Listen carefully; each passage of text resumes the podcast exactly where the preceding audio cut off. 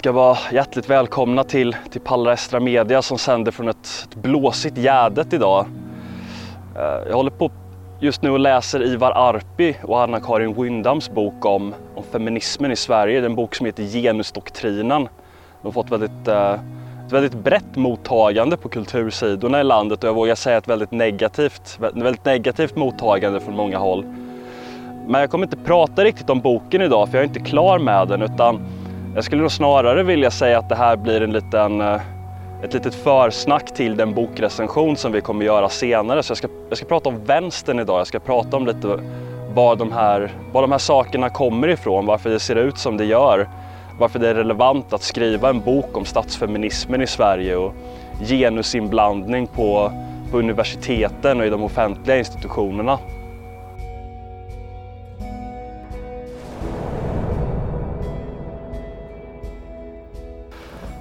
Alltså det är så här att vänster, det är ju någonting väldigt brett. Det är ett, liksom, vad ska man säga, ett, ett paraplybegrepp för att ringa in en, en, mängd olika strömningar och rörelser. Men något man kan säga om det där är ju att eh, vänster var ingenting som marxister själva använde för att beskriva sig själva.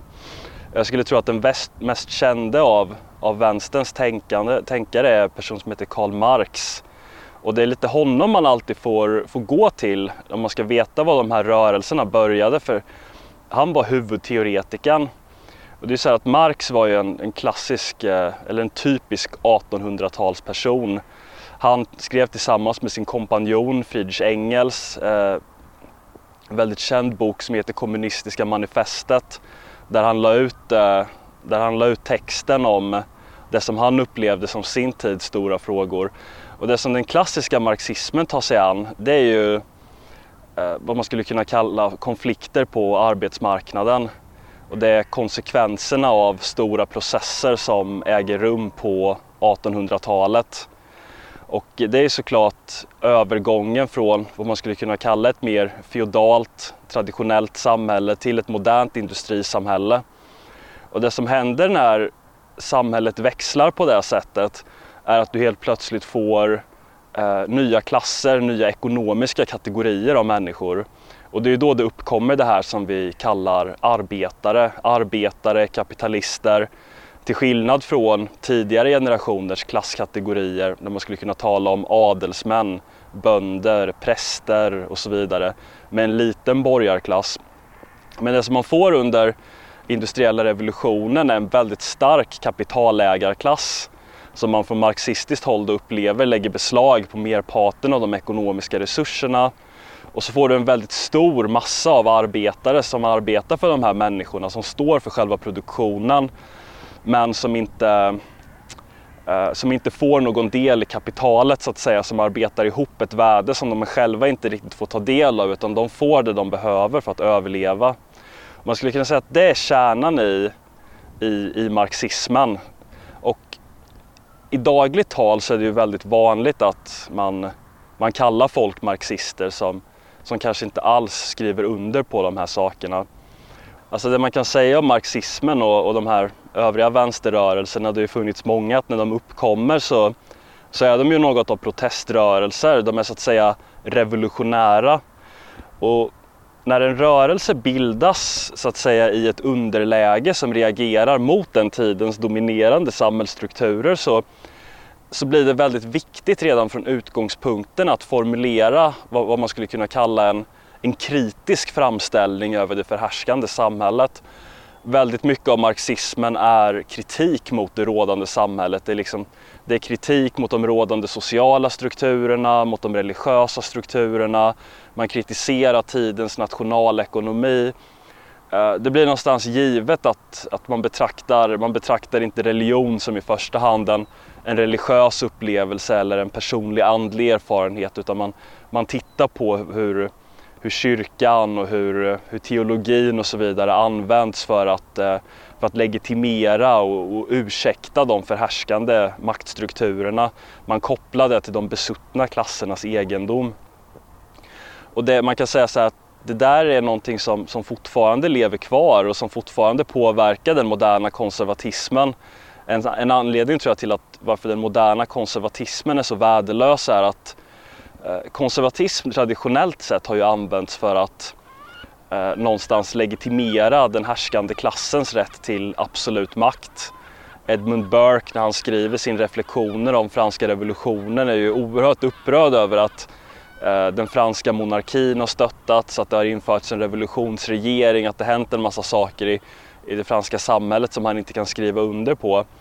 Men, men hans försvar för det här, han, det, det kommer ju efteråt. Det kommer ju så att säga för att legitimera en, en härskande grupp som har tappat sin legitimitet och som inte har någon trovärdighet hos befolkningen längre. Och eh, i, idag när det är ett annat läge och där konservativa inte har makten utan det snarare är en vänster i bred mening som har makten, då blir ju det ganska värdelöst. För då skulle man ju själva behöva komma på en kritisk teori. Men det är väl egentligen ett annat ämne kan jag tycka. Men om vi ska hoppa fram lite så är det ju så här att eh, vänstern stannar ju inte kvar vid att prata om, om klassfrågor för att även om det säkert finns många som, som säger, säger emot det så är det ju så att varje fråga har ju sin tid och just, just att tala om radikal klasskamp och sådana saker det, det, har, det har sin tid, det, det liksom har sitt epicentrum någonstans under, under 1800-talet och början på 1900-talet de här klassstriderna är som mest tillspetsade. Och eh, i takt med att de här vän olika vänsterrörelserna då, kanske framförallt socialdemokratin i, i Norden, i Tyskland och så vidare, vinner framgångar och institutionaliseras. Man inför väldigt ambitiösa välfärdsprogram. Eh, det, det, det händer politiska event som gör det rätt uppenbart att, att arbetarklassen inte är riktigt som marxisterna föreställde sig att de skulle vara utan att de var trogna fosterlandet, var inte helt beredda på att skriva under ett radikalt klasskampsprogram utan man, man ville ha sina sociala reformer och en dräglig levnadsstandard men man var inte särskilt intresserad av någon revolution. Och i takt med att den här politiska utvecklingen händer så, eh, så institutionaliseras vänstern redan i ett väldigt tidigt skede.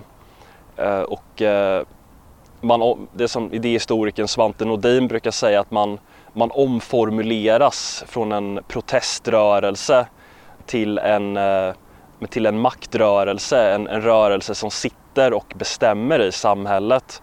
Och om man ska ta ett enskilt exempel som är väldigt bra så är det ju socialdemokratin. För Socialdemokraterna i Sverige bildas ju som ett väldigt radikalt marxistiskt parti. Eh, statsvetaren Herbert Tingsten har skrivit väldigt utförligt om det i två digra volymer som heter tidiga socialdemokratins idéutveckling.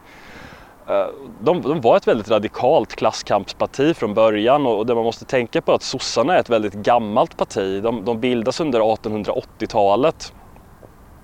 När Tage Erlander sitter vid makten under 40-talet så har, så har sossarna funnits under, under, under nära 60 år och genomgått en väldigt, väldigt omständig eh, politisk utveckling.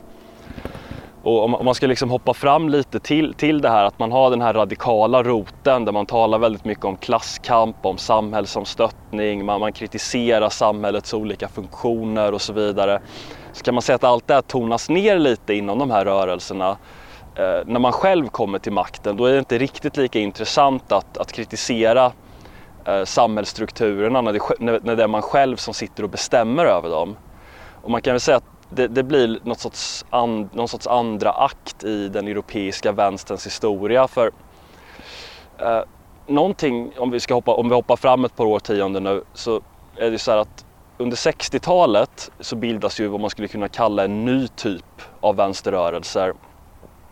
Och den typ av vänsterrörelser som mer riktar in sig på det man skulle kunna kalla de mjuka frågorna att den här gamla vänstern hade ju som utgångspunkt att kapitalismen skapar nöd.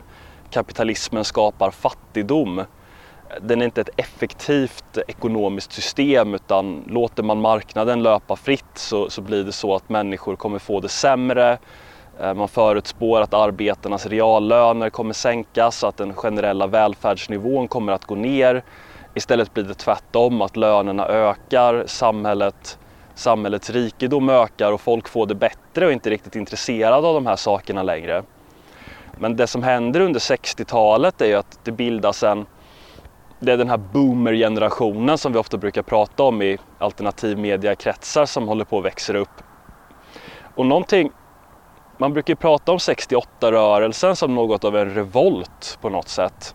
Det kanske det var i Frankrike där det fanns en konservativ regering under Charles de Gaulle men om man säger så att en person som var född på 40-talet i Sverige som var född kanske 1945 eller någonting i den stilen och skrev in sig vid ett svenskt universitet för att läsa sociologi eller historia eller något sånt där under, under 60-talet, kanske 1965 hade aldrig upplevt någonting annat än att Tage Erlander hade suttit som statsminister. För Tage Erlander satt under, jag tror det var 23 års tid. Så när man talar om 68-rörelsen då som en, som en så kallad revolt så måste man, måste man någonstans inse att då hade Socialdemokraterna behärskat Sverige under årtionden. Och den typen av vänster var så att säga redan institutionaliserad i Sverige. De hade redan den absoluta makten. De, jag menar, Tage Erlander hade suttit under 20 år när de här människorna reste sina, reste sina fanor. Och eh, den, här, den här nya vänstern som man brukar kalla det, eller 68-vänstern, den skiljer ju sig från den här gamla vänstern. Dels på det sättet som jag precis sa att den här gamla vänstern, den menar ju att kapitalismen skapar nöd och det är det som är kritiken. Den här nya vänstern, eh, man kan säga att de roterar perspektivet. Att kapitalismen skapar inte nöd utan tvärtom så, så skapar den ett överflöd som gör människor förslappade, som får dem att finna sig i den nuvarande ordningen. Eh, människor har blivit på tok för bekväma, de har fått det alldeles för bra för att vilja göra revolution. Och det, det är ju liksom det är ju något som en, en gammal vänsterman som, som var född på 1890-talet aldrig hade kunnat relatera till men, men det är någonstans det som blir grundbulten i den här nya rörelsen. Och samtidigt som allt det här händer så, så händer det en massa saker i världen som, som fångar intresset. Att dels så har vi, vi har apartheid i Sydafrika, vi har eh, segregationen i USA, vi har rester av, av det gamla europeiska kolonialväldet. Vi har till exempel Vietnamkriget. Och alla de här sakerna väcker uppmärksamhet hos en generation som Eh, ha har tillgång till, rent tekniskt har tillgång till helt andra medier än vad tidigare generationer har haft. Att när boomergenerationen växer upp så, så kan man titta på TV, man kan ta intryck från resten av världen man har tid och möjlighet på ett helt annat sätt att intressera sig för, för utrikesnyheter och engagera sig i, eh, i, i utrikesfrågor. Det är lite så här att livet är ju på något sätt vad man skulle kunna kalla en behovstrappa att om man sliter 12 timmar om dagen på en fabrik för att få mat på bordet och, och ha det allmänt kärvt i sitt liv så kanske man inte är jätteintresserad av att, att någon annan inte har det så jättebra på andra sidan jorden utan man har fullt upp med sina egna problem. Men det som är skillnaden är att den här boomergenerationen de växer ju upp och har det väldigt bra kontra tidigare generationer. De, de har väldigt bra, tillgång till ett bra informationsflöde. De har eh, de har så att säga bildningen att kunna förstå de här frågorna och det, det, leder till att man engagerar sig i en massa saker och det flyttar också lite perspektivet från det här intresset för inhemska svenska arbetare och, och en europeisk arbetarklass som man inte riktigt kan räkna med för revolution längre. Och det är där det här postkoloniala kommer in. Vi har ju pratat väldigt mycket de senaste veckorna om BLM-rörelsen och liknande. Och det här är ju inget, det här är ju inget nytt egentligen utan det här är ju någonting som går tillbaka under väldigt lång tid, eller har strukturer som så att säga går väldigt långt tillbaks.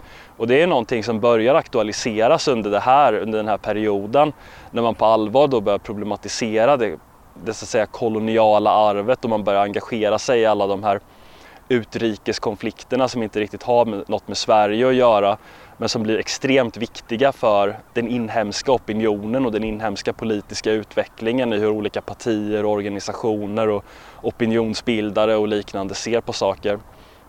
Så det är en sak som blir en del av den här nya vänstern och det är det här postkoloniala. När man eh, på allvar då ska, ska engagera sig för färgade människors rättigheter runt om i världen. Och det är inte så konstigt egentligen att man under 70-talet sen eh, börjar engagera sig för minoritetsfrågor i Sverige och att det finns liksom en allmän acceptans att, eh, att acceptera det att, att Sverige ska bli mångkulturellt till exempel, att man ska stå upp för minoriteters rätt att vara, vara sig själva i det här landet. Och att man i ett senare skede då eh, skapar en acceptans och en politisk linje som, som blir det som vi idag då känner som massinvandringen. Det är inte märkligt utifrån den här fonden av hur det ser ut bland stora skikt av de som kommer bli makthavare i samhället. Men någonting som också blir aktuellt under den här perioden det är ju feminismen. Och feminismen är ju inte heller eh, någonting nytt som, som skapas under 60-talet utan det går ju tillbaks eh, lång tid till, till personer som Mary Wollstonecraft och liknande och en typ av borgerliga societetsfeminister som, som kräver lika rättigheter för män och kvinnor. Det är ju någonting som, som är en följetong och eh, det, det är krav som, vi, som de flesta har, har accepterat och där man får säga att den här rörelsen har varit väldigt framgångsrik. Men det är ju en annan grej som, eh, som, liksom, som etableras under den här perioden och det skapas olika typer av, av kvinnorörelser som framförallt Eh, fokuserar på, eh, på kvinnofrågor på olika sätt och som, som kritiserar eh, de manligt dominerade strukturerna i de här vänsterpartierna. Jag vet att det finns en del mer renläriga marxister som har varit väldigt arga på det här. Det finns ett legendariskt utträdelsebrev från den här Frank Både som är en gammal känd vänsterledare där han gör upp med kvinnofrågan och, och påtalar att Lenin exempelvis inte tyckte att kvinnofrågan ska vara någonting som ska vara skilt från den övriga klasskampen. Men det, det etableras och sen är det ju så här att man brukar ju tala om att 68-rörelsen eh, gör vad man säger en, en marsch genom institutionerna och det är väldigt många som har tagit fasta på det där. Och det är nu, nu kanske som vi börjar närma oss lite, lite samtiden och när den här boken Genusdoktrinen äger rum.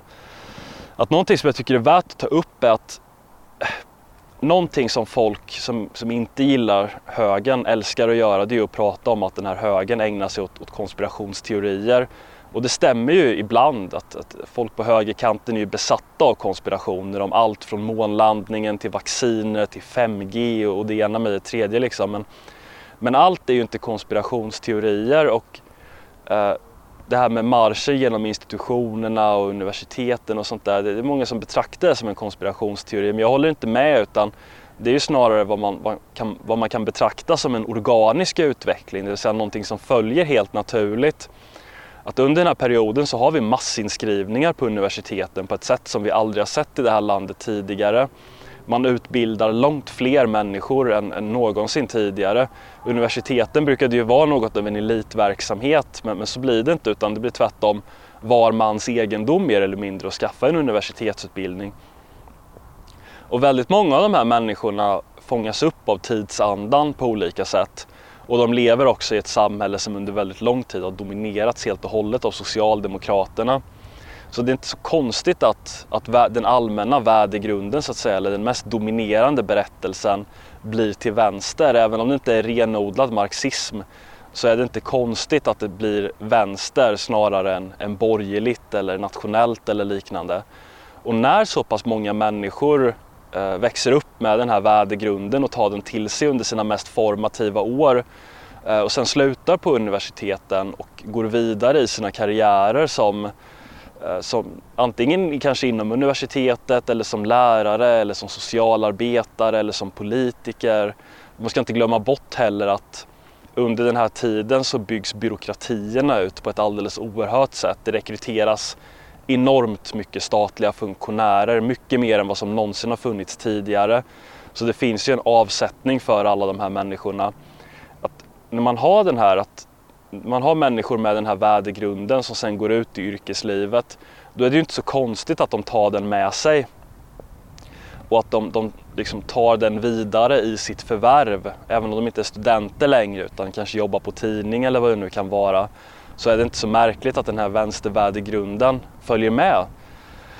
Och det är där någonstans vi börjar närma oss att det svenska samhället har, som jag ser det, från, från min utkikspunkt som kommer från, från ganska långt åt höger, vilket gör att de här sakerna kanske framstår som mer uppenbara för mig eller, och, än vad de skulle kunna göra för någon som själv är väldigt inbakad i det här och kanske inte riktigt reflekterar över det.